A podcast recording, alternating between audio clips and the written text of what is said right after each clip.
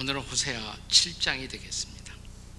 이 7장에다가 제목을 붙일 수 있다면 우리의 일그러진 자화상 이렇게 붙일 수가 있습니다. 우리가 인생을 살아가면서 어, 누릴 수 있는 최고의 특권이 있다면 나는 하나님의 백성이다 라는 의식을 가지고 살아갈 수가 있다는 것입니다.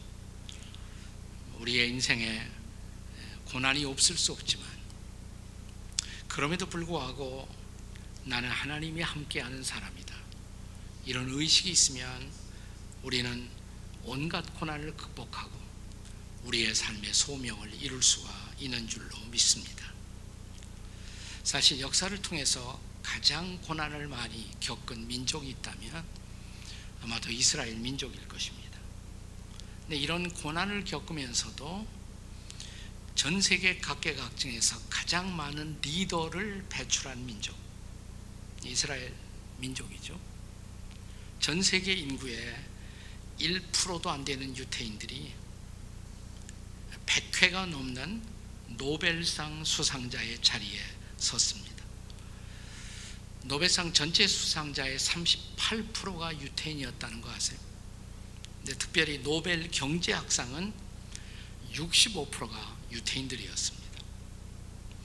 그들을 그렇게 만든 의식이 뭘까? 선민의식이에요. 선민의식.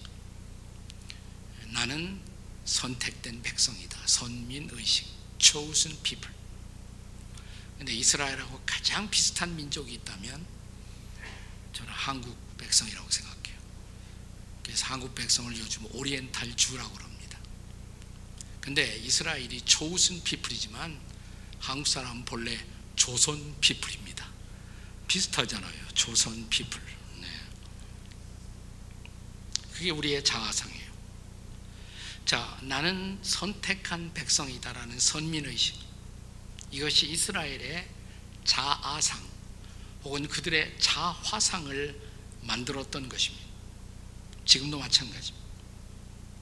근데 그들이 항상 건강한 자아상, 건강한 자화상을 갖고 이스라엘 민족이 꼭 살았던 것은 아닙니다. 그들도 잘못될 때가 있었어요. 건강하지 못한 왜곡된 삐뚤어진 자아상의 모습을 가졌던 때가 있었습니다. 바로 호세아 선지자가 활동하던 그 시대의 이스라엘 백성의 모습이 그랬습니다. 그들의 병든 자아상 이것을 극복하지 않으면 그들은 건강한 자아상을 가진 주의 백성으로서 쓰임을 받을 수가 없었던 것입니다. 그래서 그들의 병든 자아상을 호세아 선지자가 오늘 호세아 7장에서 진단하고 있습니다. 우리가 병원에 가면 의사 선생님이 먼저 우리의 상태를 진단합니다. 이 진단이 바르게 될 때 정확한 치료가 이루어질 수가 있기 때문입니다.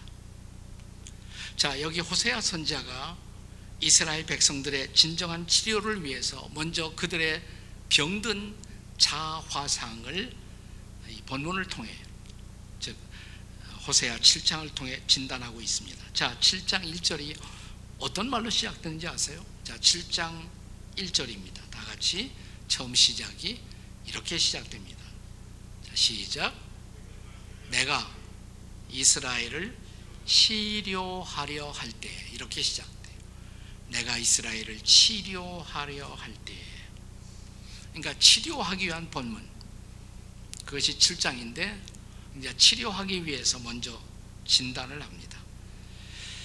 당시 이스라엘 특별히 북과 남으로 나누어져 있는데 특별히 북쪽 이스라엘 가리켜서 때로는 에프라임 왜냐면 에브라임 지파가 북쪽에 있었거든요. 대표적인 북쪽의 지파가 에브라임이었어요. 혹은 대표적인 북쪽의 지역이 사마리아, 사마리아, 에브라임 그러면 이게 북이스라엘이다 이렇게 생각하시면 됩니다. 이 북이스라엘의 영적인 진단, 그들의 일그러진 자아상, 그 자아상을 함께 우리가 살펴보면서 오늘 우리의 일그러진 자아상은 도대체 무엇일까? 자기 자신을 직면하는 우리 자신을 만나는 시간이 될 수 있기를 주님의 이름으로 축복합니다. 자, 일그러진 자아상 첫 번째는 달궈진 화덕입니다. 첫 번째가 달궈진 화덕입니다. 자, 7장 4절의 말씀을 먼저 읽도록 하겠습니다. 7장 4절 이미 읽었습니다만은 한 번 더 읽겠습니다. 다 같이 시작. 그들은 다 가늠하는 자라 과자 만드는 자에 의해 달궈진 화덕 같도다. 그가 반죽을 뭉침으로 발효되기까지만 불 일으키기를 그칠 뿐이라. 자, 계속되는 6절에 봐도요. 6절 말씀 보시면 자, 그들이 가까이 올 때에 그들의 마음은 간교하여 뭐 같다? 화덕 같다 그랬습니다. 그들의 분노는 밤새도록 자고 아침에 피우는 불꽃과 같도다. 자, 이스라엘 민족이 사용하던 화덕은 전통적으로 우리 한국 민족이 한국 사람들이 사용해 온 화덕과 크게 다르지 않습니다. 아주 비슷합니다. 어, 화덕에 이제 아침부터 나무를 넣죠. 네. 그 다음에 불을 뗍니다. 그렇게 한 두어 시간 지나면 화덕이 빨갛게 달아오르게 됩니다. 그렇게 화덕이 이제 잘 달아오르고 있다라는 것이 분명해지면 거기다가 빵이나 떡을 넣어서 이제 굽는 것입니다. 혹은 그들이 자고 있는 방에 방이 좀 춥다. 한기를 느끼면 역시 방을 달구고자 하는 목적으로 이 화덕을 달구기도 합니다. 근데 지금 이스라엘 백성들의 마음의 상태가 달궈진 화덕 같다는 것입니다. 좋은 의미가 아니에요. 이건 좋은 의미가 아니라 나쁜 의미로 달궈진 화덕 같다고 말씀하고 있는 것입니다. 특별히 여기서 달궈진 화덕은 그들의 욕망을 상징하고 있는 것입니다. 그들의 욕심이 빨갛게 달아오르고 있다. 그들이 가지고 있던 물적인 욕심, 물욕, 그들이 가지고 있던 권력에 대한 욕구, 권력욕, 어, 그들이 가지고 있던 성욕, 그것이 마치 달궈진 화덕 같다. 이렇게 말씀하시고 있는 것입니다. 특별히 당시 이스라엘 소위 지도자들의 권력 욕을 풍자하고 있는 말씀입니다. 주전 746년부터 732년까지 약 14년, 15년 동안이 특별히 역사적으로 그랬습니다. 당시 북이스라엘은 어, 여로보암 2세라는 왕이 이제 죽습니다. 왕이 죽은 후에 극도의 정치적 혼란을 겪게 됩니다. 여로보암 2세 후에 등장한 왕이 스가리아 왕이에요. 스가리아 선지자도 있지만 여기서 선지자를 말하는 것이 아니라 왕입니다. 스가리아 왕. 그는 불과 6개월 통치한 후에 그 다음 지도자인 살룸이라는 왕에게 살해를 당합니다. 6개월밖에 집권 못했어.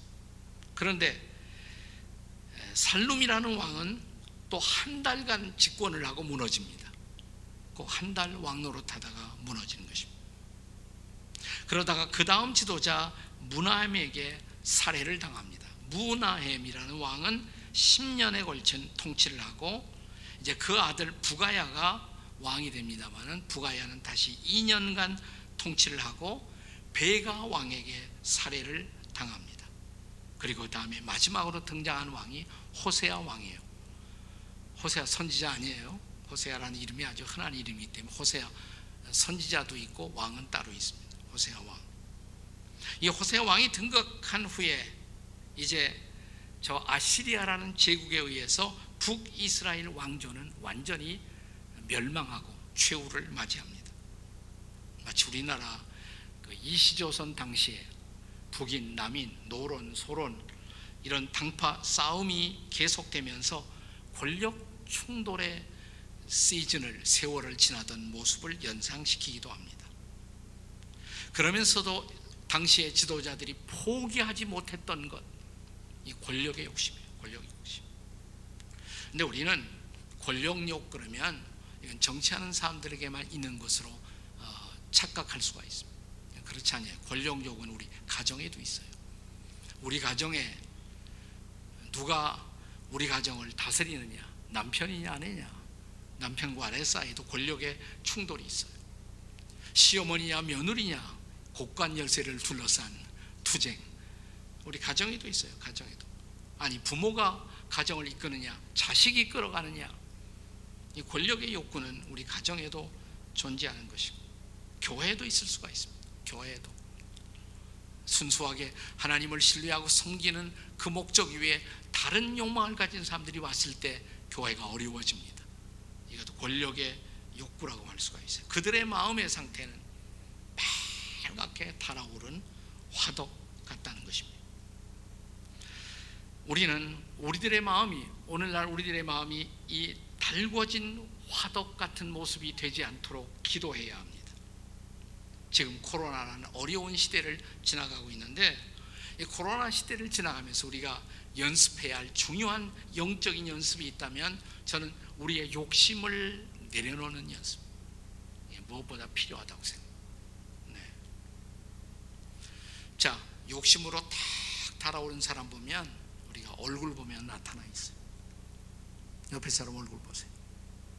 혹시 빨갛게 달아오른 얼굴 있지 않은지. 그러면 이렇게 말씀하시면 돼. 내려놓으세요. 다 내려놓으세요. 네. 자, 우리의 일그러진 자아상 또 하나 두 번째는 뒤집지 않은 전병입니다. 뒤집지 않은 전병.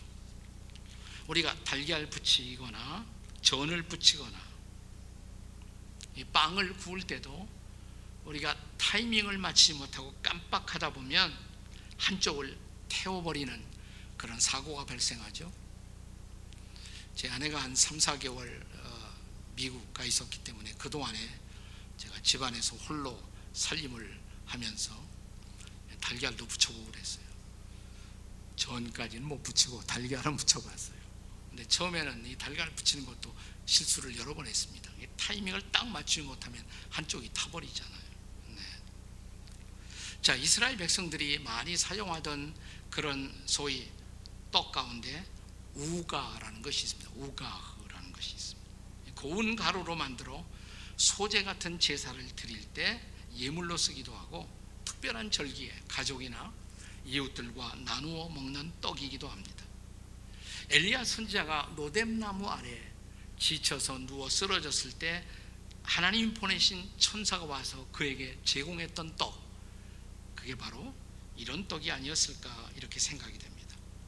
근데 이런 떡을 만드는 중요한 기술은 타이밍에 있어요.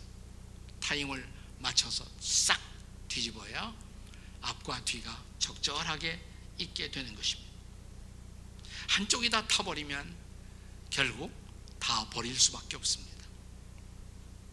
한쪽은 설이 있고 한쪽은 타버린 떡 이건 먹을 수 없는 떡이죠 이것이야말로 정체성을 상실하고 더 이상 하나님 앞에 사용될 수 없는 인생의 모습입니다 네. 우리가 정체성을 잃어버리면 하나님이 보실 때 난 너를 쓸 수가 없어 난 너를 사용할 수 없어 이렇게 되어버리는 것입니다 자 여기 8절의 말씀을 보세요. 본문 8절 다 같이 읽겠습니다. 시작. 에브라임아 여러 민족 가운데 혼합되니 그는 곧 뒤집지 않은 전병이로다. 뒤집지 않은 전병이로다. 당시 이스라엘 백성들의 영적인 상태가 그랬다는 것입니다. 자, 주변 여러 나라들이 침략해 왔어요. 그 이방 문화와 접촉하면서 마침내 이교 사상, 이교 문화를 받아들이면서 이스라엘 백성들은 점진적으로 나는 하나님의 선택한 백성이다라는 자아상을 잃어버리고 있었던 것입니다. 자, 우리가 정치적인 힘 혹은 군사적인 힘이 약하여 주변 나라에게 어쩔 수 없이 침탈당하는 그런 일은 있을 수가 있습니다. 약소민족에게는 종종 일어나는 사고이기도 합니다. 그러나 그럴 때 우리가 영적인 정체성까지 포기해야 하는 것은 아닙니다. 작은 나라이지만 오히려 큰 나라에게 영향을 끼칠 수도 있어요. 우리가 우리의 자아상을 잃어버리지만 않는다면 말입니다. 지금 한국이 작은 나라입니다. 그렇다고 우리가 열등감에 빠질 필요는 없죠. 우리가 문화적으로 오히려 다른 나라에 영향을 끼칠 수도 있어요. 지금 그런 일들이 좀 벌어지고 있잖아요. 네. 우리 BTS 같은 젊은이들. 네. 아, 이들이 크리스천이었으면 얼마나 좋았을까. 아, 저는 늘 마음속에서 그런 생각이 들어요. 기도도 합니다. 여러분 기도하세요? 기도하셔야 돼요. 이들에게도 복음이 좀 들어올 수 있도록. 그러면 전 세계에 영향을 끼칠 거 아니에요. 영향을. 자, 우리가 그리스도인들의 역사를 통해서 종종 그리스도인다운 정체성을 상실할 때가 있어요. 세상 문화에 우리가 압도를 당할 때. 선교학자들은 그런 현상을 가리켜서 두 가지를 우리가 경계해야 우리의 정체성을 상실하게 않기 위해서 경, 경계해야 할 두 가지의 사상 하나를 다원주의라고 말합니다. pluralism 다원주의 여러 가지 잡다한 사상들이 와서 우리를 압도해 버리는 것입니다. 혹은 혼합주의 syncretism이라고 그래요. 혼합주의 여러 가지 혼합된 사상이 와서 우리를 그리스도인 아닌 사람으로 보이도록 만드는 것입니다. 자, 이것이 바로 오늘 본문이 경고하고 있는 메시지예요. 구절 보세요. 자, 본문의 구절 같이 읽습니다. 시작. 이방인들이 그의 힘을 삼켰으나 알지 못하고 백발이 무성할지라도 알지 못하는도다. 이방인들이 벌써 삼켜버렸어요. 근데 내가 삼킨 것도 알지 못해. 백발이 되었는데도 알지 못해요. 오랜 시간이 경과되었는데도 내가 정체성을 상실한 것 그 자체도 알지 못하고 살아가고 있었던 불쌍한 민족. 이것이 당시 이스라엘 백성들의 모습이었던 것입니다. 예수님은 어떻게 경고하십니까? 소금이 그 맛을 잃으면 무엇으로 짜게 하리요? 소금은 짜야 돼요. 소금이 짜지 않으면 소금이 될 수가 없어요. 존재 이유가 없어지는 거예요. 그러니까 달라야 돼요. 우리가 주변과 다르다. 이것이 바로 우리가 세상을 변화시킬 수 있는 우리의 고유한 정체성이 될 수가 있다는 것입니다. 내가 세상과 다르다는 것, 우리가 세상과 다르다는 것, 그것이 우리가 존재해야 할 이유인 것입니다. 그렇습니다. 따라서 우리는 우리다워야 하고, 하나님의 백성은 하나님 백성다워야 하고, 그리스도인은 그리스도인다워야 하는 것입니다. 근데 이것도 아니고 저것도 아니에요. 정체성이 없어져요. 존재할 가치가 없는 것입니다. 그러므로 사랑하는 여러분, 코로나 시대 와서 여러 가지 어려움이 우리 앞에 직면해 있지만 그럴수록 그리스도인답게 사는 것 결코 이것을 잊지 않는 저와 여러분이 되시기를 주님의 이름으로 축원합니다. 자, 여기 우리의 일그러진 자아상 세 번째 호세아는 어리석은 비둘기 같다 이렇게 말합니다. 어리석은 비둘기. 11절의 말씀을 보십시오. 11절입니다. 같이 읽겠습니다. 시작. 에브라임은 어리석은 비둘기 같이 지혜가 없어서 애굽을 향하여 부르짖으며 아수르로 가는도다. 여러분, 어리석은 비둘기는 종종 두 가지 실수를 한다고 그래요. 두 가지 오류. 하나는 뭐냐면 먹이를 구하 이제 새끼들이 불쌍해서 먹이 구하러 새끼 놔두고 갔다가 새끼를 잃어버려요. 새끼를 보호하면서 먹이를 구해야 할 텐데 그러지 못한다는 것입니다. 또 하나는 비둘기가 너무 낮게 나르다가 높이 나르지 못하고 낮게 나르다가 사람들이 쳐놓은 그물에 쉽게 잡히는 것. 그런 의미에서 비둘기는 어리석다라고 말합니다. 자, 우리 목전의 이익, 눈앞의 이익 때문에 더 중요한 것을 잃어버리는 모습. 행여나 혹시나 그것이 우리의 모습이 아닐까요? 우리의 도움을 구하기 위해서 이곳 저곳으로 다니다가 가장 중요한 것을 상실하는 것 그것이 우리 자신의 모습이 아닐까요? 자, 그 당시 호세아 선지자 당시에 이스라엘은 두 개의 강대국의 사이에 둘러싸여서 여러 가지로 어려움을 경험하고 있었습니다. 하나는 전통적인 강국 남쪽의 애굽, 애굽이 항상 이스라엘을 위협하고 있었어. 또 하나는 저 북쪽에 있었던 아시리아, 아수르 제국이었습니다. 자, 그런데 이스라엘은 자기의 생존을 위해서 도움을 위해서 오늘은 애굽에 가서 help me 저를 도와주세요. 그러다 아 이거 애굽은 아무래도 우리를 도와주지 않을 것 같다. 그리고 애굽은 곧 쓰러질 것 같다. 최근에 일어나고 있는 신흥 강국 아수르에 몰래 또 사신을 보냅니다. 그래 아수르에 가서 우리는 당신들의 도움이 필요합니다. 당신들과 함께 하겠습니다. 우리가 섬기겠습니다. Please help me. 우리를 도와주세요. 예, 당시 이스라엘은 그런 유형의 삶을 살고 있었던 것입니다. 이것은 마치 오늘 우리 나라가 대한민국이 미국과 중국 사이에서 줄타기 외교를 하고 있는 모습과 아주 비슷하잖아요. 네, 그래서 이스라엘과 우리나라는 여러 가지 면에서 공통점이 많습니다. 베가라는 왕이 통치하고 있을 때 이스라엘은 아수르와 대결을 합니다. 그리고 아수르와 대결하기 위해서 애굽 보고 도와달라고 요청을 합니다. 그러나 북이스라엘의 마지막 왕 호세아 왕 때는 아수르를 따르기로 결심합니다. 아수르에 가서 우리가 당신을 섬기겠습니다. 그래? 그럼 다 바쳐. 아수르가 다 먹어버렸어요. 마침내 아수르에 의해서 멸망당하고 맙니다. 해결책은 뭘까요?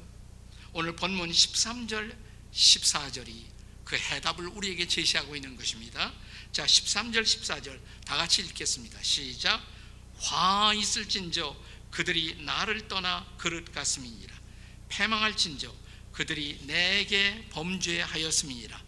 내가 그들을 건져주려 하나 그들이 나를 거스리어 거짓을 말하고 14절 성심으로 나를 부르지 아니하였으며 오직 침상에서 슬피 부르짖으며 곡식과 새 포도주로 말미암아 모이며 나를 거역하는도다. 무슨 말이 제일 많이 나와요? 네? 다시 읽어요. 네, 나라는 단어죠. 나라는 단어예요. 네, 나를 반역하고 나를 떠나 나를 의지하지 않는다는 것입니다. 그러니까 해답은 뭐예요? 해답은 애굽이 아니에요. 해답은 아수르가 아닙니다. 해답은 나 여호와 하나님. 아멘. 여호와 하나님이 해답인 것입니다. 해답은 정치가 아닙니다. 해답은 경제가 아닙니다. 해답은 외교가 아닙니다. 해답은 영적 부흥인 것을 믿으시기 바랍니다. 다시 한번 영적 부흥이 일어나 여호와 하나님이 우리를 지키시면 우리는 살 것입니다. 우리는 일어날 것입니다. 그러므로 어리석은 비둘기처럼 사람의 도움만 구하고 사람에게만 아첨하는 사람이 되지 마십시다. 코로나 시대에 여러분 누가 나를 도울까? 오늘은 이 사람, 내일은 저 사람. 사람의 눈치만 보지 말고 이런 코로나 시대일수록 여호와 하나님 앞에 나와 그 하나님을 바라보며 그 하나님을 의지하는 저와 여러분이 되시기를 주의 이름으로 축원합니다. 하나님이 해답이십니다. 자, 우리들의 일그러진 자아상 네 번째로 항상 제가 세 가지 하는데 오늘은 네 가지요. 네. 네 번째는 뭐냐면 속이는 활입니다. 속이는 활. 우리의 일그러진 자화상 마지막은 속이는 활입니다. 원문을 좀 더 정확하게 옮긴다면 구부러진 활이에요. 구부러진 활. 자, 활이 구부러져 버리면 어떻게 될까요? 시위를 당겨도 목표물을 명중시키지 못하겠죠. 느슨해지면 빗나갈 수밖에 없습니다. 결국 그 활은 시위를 당기고 있는 이의 목표를 배반하게 될 것입니다. 속이는 활이에요. 그것이 속이는 활인 것입니다. 16절을 보겠습니다. 16절 같이 읽겠습니다. 시작. 그들은 돌아오나 높으신 자에게로 돌아오지 아니하니 속이는 활 같으며 그들의 지도자들은 그 혀의 거친 말로 말미암아 칼에 엎드러지리니 애굽 땅에서 조롱거리가 되리라. 아멘. 속이는 활이 되지 말아야 돼. 속이는 활. 자, 우리가 아, 내가 좀 잘못했구나, 구부러졌구나, 그걸 깨달을 수 있어요. 후회할 수가 있습니다. 이스라엘 백성도 후회했습니다. 후회는 했는데 그들은 온전히 하나님께 돌아오지 못했어요. 온전히 하나님 앞에 돌아와 하나님 앞에서 살지 못했어요. 그것이 문제였습니다. 그리고 결국은 애굽의 조롱거리로 전락해 버리고 만 것입니다. 그렇습니다. 자, 우리가 돌아오려면 철저하게 돌아와야 합니다. 철저하게 회개해야 합니다. 철저하게 주님 앞에 서야 합니다. 그리고 주님 앞에서 이제라도 새로운 삶을 살아가는 저와 여러분이 되시기를 바랍니다. 그렇습니다. 구부러진 방법으로 인생을 살려고 하지 마십시다. 적, 적당한 방법으로 사람들을 속이며 인생을 살려고 하지 마십시다. 우리는 하나님을 경외하는 하나님 앞에 정직한 모습으로 살아가는 하나님의 진정한 백성이 될 수 있기를 주님의 이름으로 축원합니다. 속이는 활, 구부러진 활처럼 폼만 잡는 궁사가 되지 말고 정직한 활, 그래 목표를 향해서 날아가는 그런 활이 될 수 있기를 주님의 이름으로 축복합니다. 우리 세계적인 선교회 가운데 성경 번역 선교회가 있습니다. 성경 번역 선교. Wycliffe Bible Translator라고 그러죠. Wycliffe. 네. 세계 성경 번역 선교회. 한국에서는 GBT라고 합니다. Global Bible Translator. 이 세계 번역 선교회 창설자였던 Cameron Townsend라는 분이 있었어요. Cameron Townsend. 근데 이분이 최초의 선교를 했던 곳이 어디냐면 멕시코였습니다. 멕시코. 멕시코 인디안 부족을 위해서 성경을 번역하고 그들에게 선교를 해야겠다. 그런데 멕시코 정부가 허가를 내지 않습니다.